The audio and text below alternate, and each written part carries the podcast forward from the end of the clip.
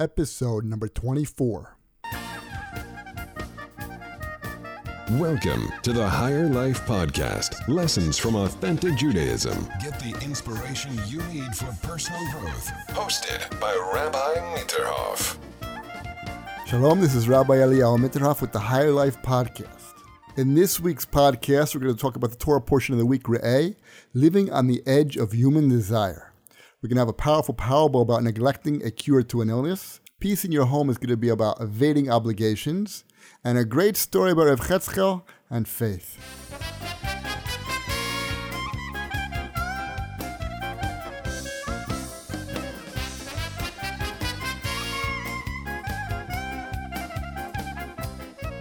So I want to start out with this week's Torah portion. I'm going to speak about the Rambam. In the Rambam's introduction to Perek Chelek in Sanhedrin, he explains the idea of lo lishma bo lishma. What does that mean? That if you do something, a mitzvah, for the wrong reason, you'll come to do it for the right reason. And he gives an example of a child first goes to school. Now, how are we going to convince his child to learn Torah? He doesn't appreciate what it is. He doesn't know what it is. Why should he put in the effort to learn? So, according to his level, his conception of what's going on, the way to do it is you give him some sugar, give him candy. So the teacher promises him that if he learns, he'll get some candy. Then he gets a little bit older. He's not so interested in candy, but he still has, doesn't have an appreciation for Torah. So what do you do? The teacher will promise him to buy him shoes. I get your father to buy you shoes. I get your father to buy you nice clothes, which will motivate him to learn more, till he slowly starts to get appreciation for Torah. And as time goes by, he still needs some more motivation. He may not be the most spiritual. He may not appreciate. His intellect may not be developed enough for him to appreciate. So then the teacher will offer him money. I get your father to give you money. And as he goes further, his rabbis promise him that if he continues to learn, he'll get kavod, he'll become a rabbi, he'll be famous. So the Rambam says, really, all this stuff is shameful, but it's necessary. Because of man's nature, because man's nature is physical, and he doesn't have a real true appreciation of spirituality until he grows his intellect to become sharp and his understanding becomes deeper. Until he gets to these levels, he won't have the motivation to get to the level. So you have to start the ball rolling with lo lishma bo lishma. You have to offer him physical things which he understands, and then he'll come to the higher level. And this is the nature of man. But on one side, it's an embarrassment because he says the purpose of study should be knowledge, and the ultimate purpose of truth should to be know what is true. In other words, we should be learning to understand what's true. We should just have a desire for the truth. I mean, Lehavdil, even Aristotle said that a healthy person wants to desire the truth. And really, our motivation should come from love. We appreciate what that we're created. We want to understand what we're doing here. What, what's our obligation to be here? What do we need all these side factors? But that's not the way it is. We are human beings, and we need physical things to motivate us. And even though we're not doing it for the right reason, we will come to do it for the right reason by doing it through the wrong reason. That's called lo lishma bo lishma. That doing it not for the sake of God will come that you will do it for the sake of God. And this shouldn't be looked down upon because it's an integral component of what it means to educate a human being, educate a child, develop a person. He has to. He needs these things. I want to ask you a question which my Rebbe used to ask. What's the quality of steel?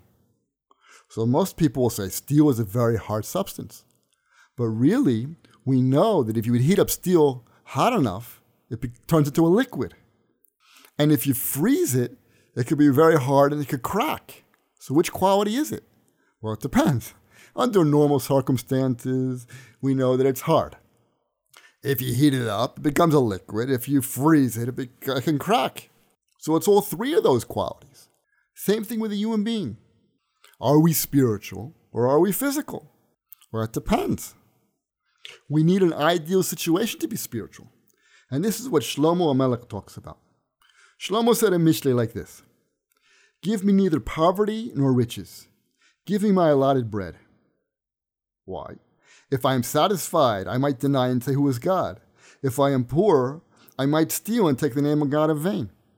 So you see that man is very capricious in nature. He's fickle. Depends on his situation.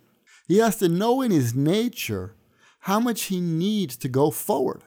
If he overindulges himself, that's wrong.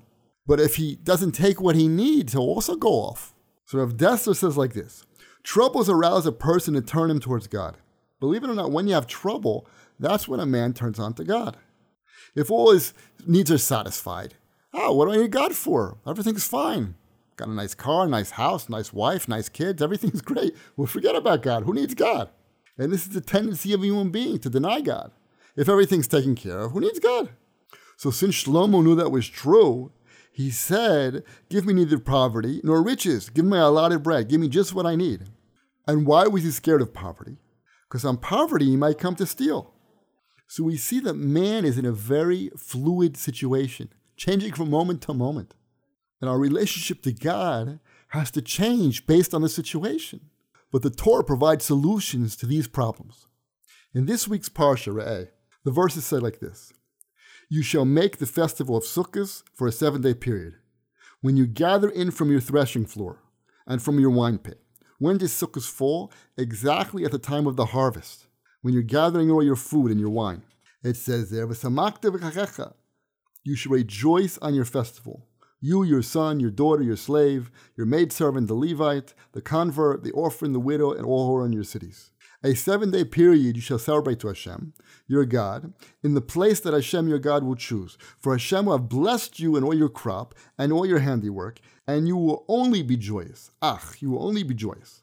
So we see that God set up Sukkot at the time when we're gathering our crops. This is amazing. Why is this? Because we might come to deny God, and God knows that.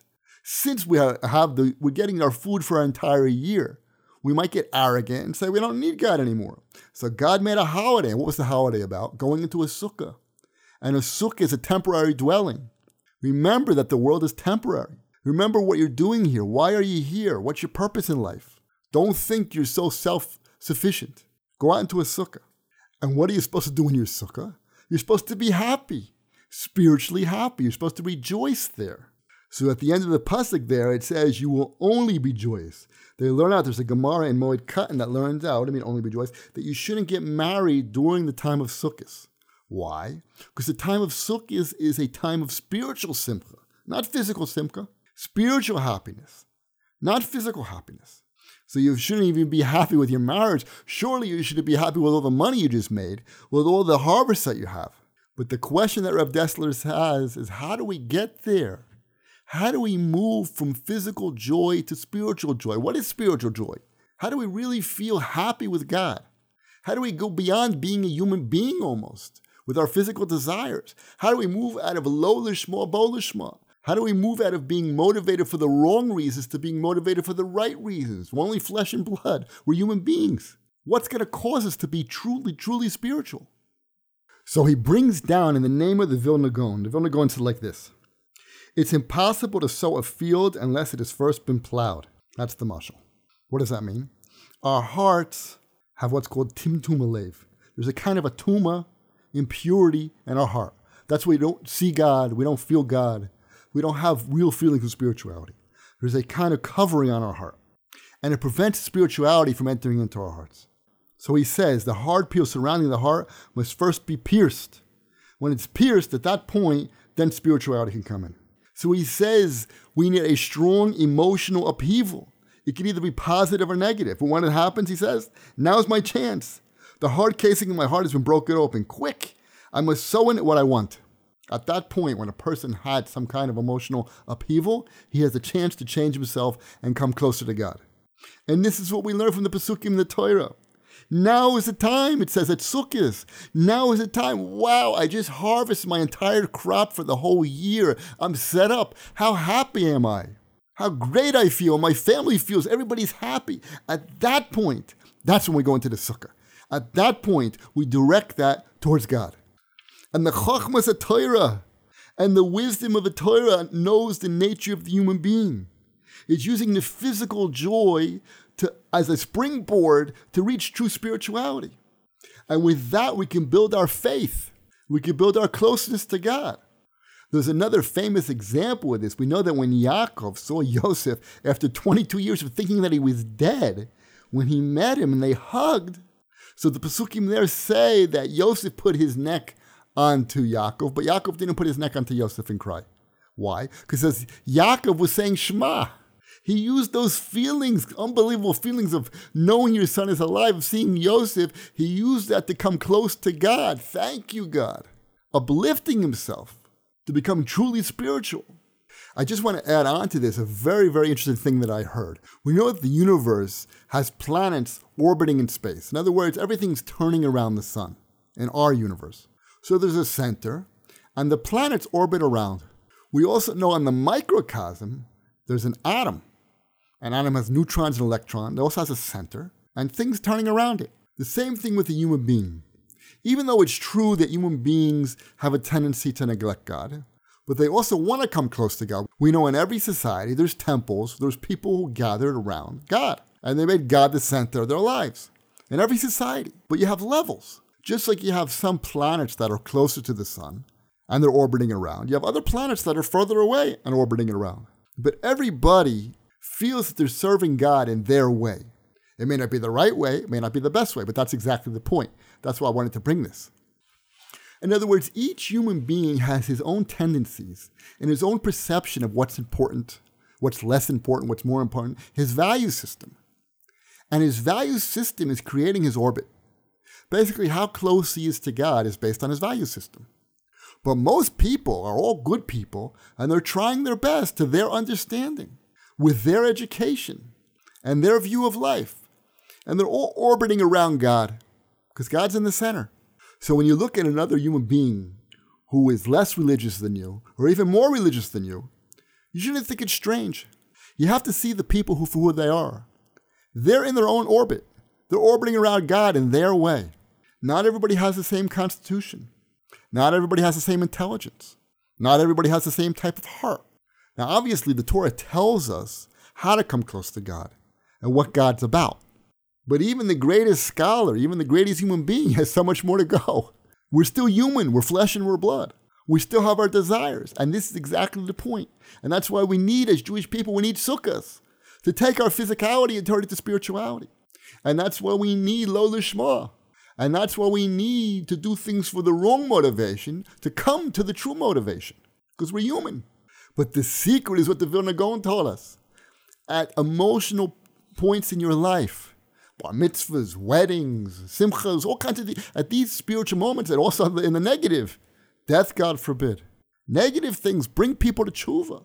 At these breaking points, you can break out of the orbit and make your orbit a little bit closer to God. And we all know this is true. At the difficult times in our lives and at the happy times in our life, we always come closer to God. I just want to add on another thing, which is I heard that the Rambam said that the Torah is superposed upon the physical reality. In other words, we are who we are. The Torah is a standard that we have to live up to. But no human being can live up to every aspect of the Torah. The Torah is divine. We're human. The Pasuk says, No one can see me and live. No one can see God and live. If you already see God, you're 100% pure, you're out of this world. So as long as we're here, we're impure. So, in terms of educating and in terms of the way to look at other human beings, you have to look at the person for who they are, not who they could be or should be, or you, who you want them to be. Who they are is who they are. They're in their own personal orbit. It's very important in terms of education to look at your children and accept them for who they are. How are you going to move them closer to God if you don't accept them for, for who they are? The starting point is to, to accept them as human beings. The same thing with neighbors, friends, wives, husbands. The starting point is the human element. And in that, we have to superimpose the spiritual element. And the essential times for that is the highlights of our lives and the low points of our lives. When there's an emotional upheaval, then we can move to the next level.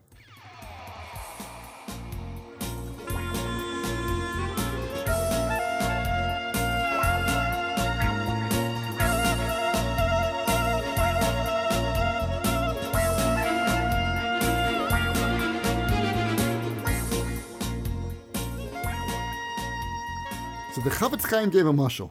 He said like this: Deep in the heart of every Jew is an authentic faith that still burns bright. It's called the Pintel Yid, the spark inside of the Jewish soul. The problem is that we crave to be like other people. In other words, we make our measurement of who we are and what's expected upon us based on our neighbors. This is known information, it's a fact. So he has a mashal like this. He says, One time an epidemic broke out, God forbid And there was no cure for it. And no one knew what the cause was. But everybody was sick, people were dying left and right. So someone heard about a famous doctor that cured this disease by many, many people. He says to his friend, Please, I don't care what, spend whatever it takes, get that doctor here. I want him to come here. I don't want to die. So his friend said, What are you so impatient about? Let's wait and talk things over with the other sick people of the village, because everybody was sick. And together we'll all invite this physician. We can split the price, and he'll cure the illness. And besides that, you're not even exactly 100% sure that this doctor can cure the disease. So the sick man got angry at his friend. He says, Listen, here nobody knows how to cure the disease. You think I'm just going to wait around for other people to decide when this doctor should come? What do I care what they want to do? I need to save my own life. And in terms of me not knowing 100% whether this doctor can cure, but let's say he's a 60% chance, so bring him. My life is in danger. I have to do everything I can to save myself. So that was the mushal. The nimshal is that people spiritually don't understand how sick they are. They don't understand how off they are. They think they're doing okay. Why? Because they're just looking at the neighbors. He doesn't keep Shabbos. He doesn't eat kosher. He goes to this little shul over there, you know, a conservative shul. Everything's okay, you know. That's the kind of Jew that I am. Everything's fine. So he says, listen, whatever the neighbors are doing is good enough for me. But if he understood how bad off he really was, he would run, bring me the rabbi, tell me what to do. I don't care about anybody else. I need to save myself. So a person who's really searching for spirituality he has to look beyond his neighbors. Learn to give, love, and communicate. This is Peace in Your Home. I'm going to read here from a book, Rav Nachum Deineman, on Shalom Bayis, Peace in Your Home. It says, one time there was a famous guy, famous guy in Chesed. He was legendary. And whenever people would come to his wife, they'd say, wow, your husband is, what a tzaddik, what an unbelievable guy he is. He helped this and he helped that. The wife used to say the words used to cut me like a knife right? Because he would never help his wife. He's always busy running around helping other people. So this was going on for years. She used to complain to the rabbi. Nothing helped. He didn't care. He was always out helping other people, did not help in the house. So one time she was expecting, she was pregnant, and she had to be in her bed. That's what the doctor said. So up till now, what happened? He, she used to get her daughter to help in the house. Okay, my husband doesn't want to help. Fine, I'll get my daughter. But this day happened to be the daughter had a school trip and he she, the daughter had to go. So he, he she begged with him, please just come home this afternoon, help me out. Let's feed the kids lunch, and then you can go back to learn whatever you're doing. So what happened? A half hour before one o'clock when he's supposed to come, he gets a call. He says, "Listen, I can't come." He says, "Why not? Why not?" It's a true story. He said because there's a poor woman who needs help. She's in bed rest, and there's nobody there to help her. At that point, the wife started crying uncontrollably. True story. The question is, what kind of behavior is this? What's causing this kind of behavior? So we know by Shimi ben Gera, David HaMelech told Shlomo to kill him with wisdom. What do you mean with wisdom? How did Shlomo kill him? He said, if you leave this city, he was an 80 year old man, he never left Yerushalayim, but he says, if you leave this Yerushalayim, you're going to be killed. And we know that he somehow happened with a donkey, chased after his donkey, left Yerushalayim, and he killed him. Why did he have to leave? Because we know the rule is like this. As long as you're obligated to do something, you don't want to do it. That is the nature of man. When this man, he's going around helping other people, there's no obligation, but to help his wife, he's obligated. He doesn't want to do it. There's another story like this. One time there was a famous Cheder Rebbe. He used to take care of those students unbelievable. He never took a break. And after 30, 40 years of teaching, at the end, they never, at the, when they made the party for him, they announced that they never saw him in the teacher break room, the teacher's lounge. But this same Rebbe admitted, I can't sit with a half hour to teach my own kid. He was an unbelievable, unbelievable Cheder Rebbe. Used to invite people to his house, the kids to his house for Shabbos, after hours, after school. He was always involved with his kids. I mean, the best Rebbe you could possibly imagine. But he couldn't teach his own kids. Same idea, because he was obligated. So what do we learn from this? Part of the problem of Shalom Bayis is you're obligated. You have to help each other. He says this is the real test of a man. And he brings down that on Yom Kippur in the Haftorah, Yeshaya gives a list of things that we should do on the fast day, and the last one is do not ignore your family. This is chesed inside the home. It's an obligation. At that point, the pasuk continues, then your light will break forth like the dawn, and your healing will sprout quickly. And then you shall call Hashem, and He will answer. You will cry out, and He will say, "Here I am." This is the test of helping in your house. Also for a wife, of helping a husband. What you're obligated to do, that's the most difficult. Once you know about it, at least you have a chance to conquer it, to work on it. And he ends with a story. He knew one time his there was about Tshuva whose brother was together with a girl for 10 years. They had the greatest relationship. Then they decided to get married. Seven months later, they were divorced. Same kind of idea. So we have to do like Yeshayahu Navi says do not ignore your family, to build the relationship. And then, when you have the relationship together with the obligation, then you really have peace in your home. It's time for Great Stories About Great Rabbis. I want to end off with Rev Chatzkel, the Mashgiach of the Mir. We know that one of the greatest qualities of Rev Chatzkel was his emuna, his faith. He had tremendous faith in God. So he used to say when he was in Shanghai, when the Mir went to Shanghai, and people were mourning over their families, their brothers and their sisters. People needed a lot of chizuk. They needed strength to, be, to continue to believe in God, that God is totally good. So one time, there's a famous story, one time one of the Talmidim came to Rev Chatzkel, please give me strength, give me more muna. Help me to really believe in God. So Rev Chatzkel held up his hand. He says, do you see my fingers? He says, this is how I see Hashem, always in front of me. That's how real God was to him, like his hand.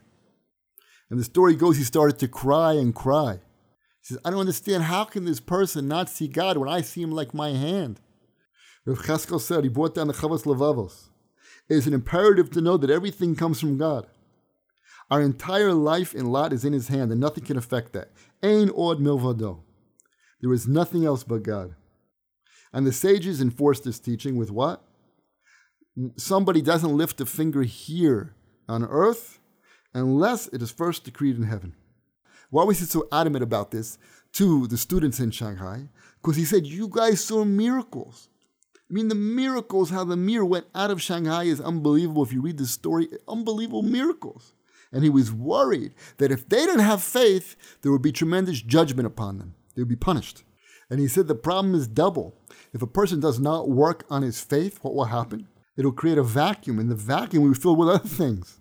The vacuum will be filled with a lack of faith, atheism, and physical desires, and desires for physical things in the mundane world. That's the nature of human being. If he doesn't fill himself up with faith, he'll fill himself up with something else. Okay, that's it for this week's podcast. I hope you enjoyed it. Please share it with your friends. Please give me some feedback on the website. I'd really appreciate it. Thank you for listening. Your voicemail could be featured on the Higher Life podcast. Just visit rabbimitterhoff.com to ask questions or leave comments.